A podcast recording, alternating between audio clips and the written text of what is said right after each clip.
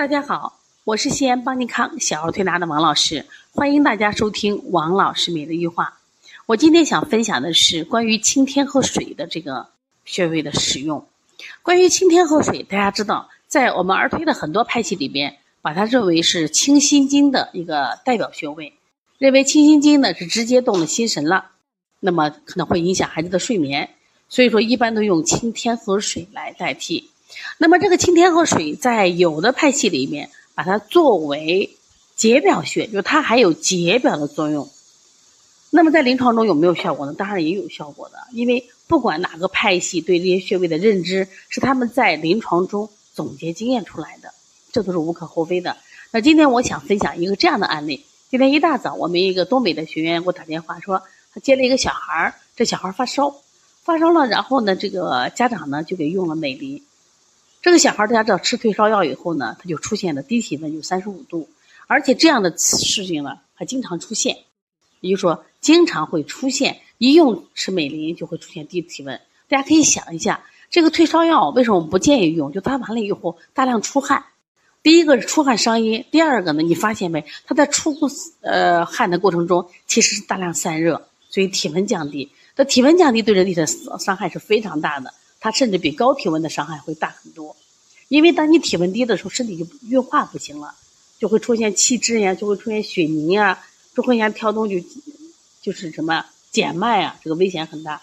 但是这个小孩的外在表现却很奇怪，就身体是低体温，但他外在的表现并不是舌淡苔白腻，他反而出现了一些舌红，然后他还吐舌头，所以我们的推拿师就认为他可能这个有这个热症。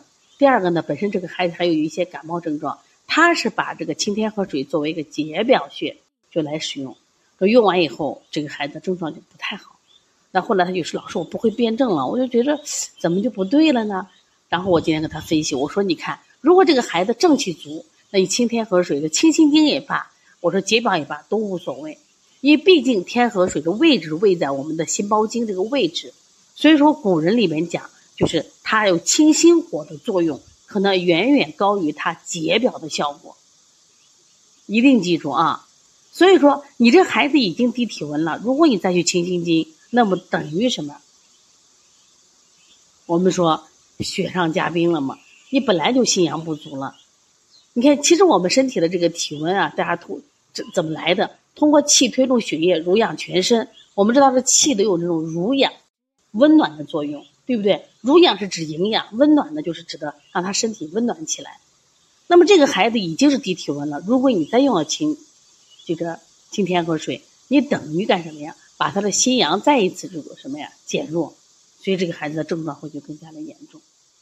那么其实我今天给他分析的时候，他说我是当解表穴，我说解表穴完全可以用外感四大手法去代替，或者说这个孩子如果正气足，那么你这时候清天河水可能也没有问题。因为清天后它有两重意思，它可能既能解表，它又能清心火，所以看你怎么用。就像我们很多药，它既能活血，也能止血，它可能还能凉血，看你把它用到哪儿了。但对于这个孩子来说，他前面已经伤害到了，用美林已经伤害到了，所以说你就不要轻易用什么用清心经，你倒不如用一个很单纯的解表穴位，就是什么呀？就是外感四大手法。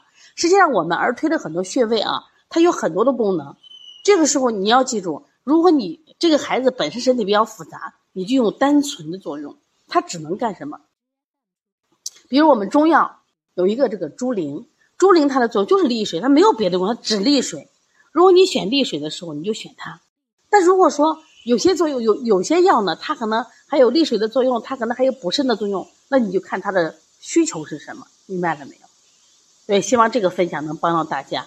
所以我们要看孩子。你这个体质是实还是虚？你比如说，我们在讲一个这两个孩子，比如说都在幼儿园里，可能受了寒了，吃的多了，这会儿又感冒又发烧了，对不对？那这个小孩来了以后，如果这个小孩他就是一个正气很足的孩子，那你就驱邪的手法来做。但这个孩子本身都比较弱，所以他感了寒邪，可能感了这个感冒的寒邪，以及还有我们内在的这个实邪，他的病就会加重。所以这个你做这个的时候，你就要注意，因为它是虚实夹杂，所以在取用穴位的时候就就要慎重一点。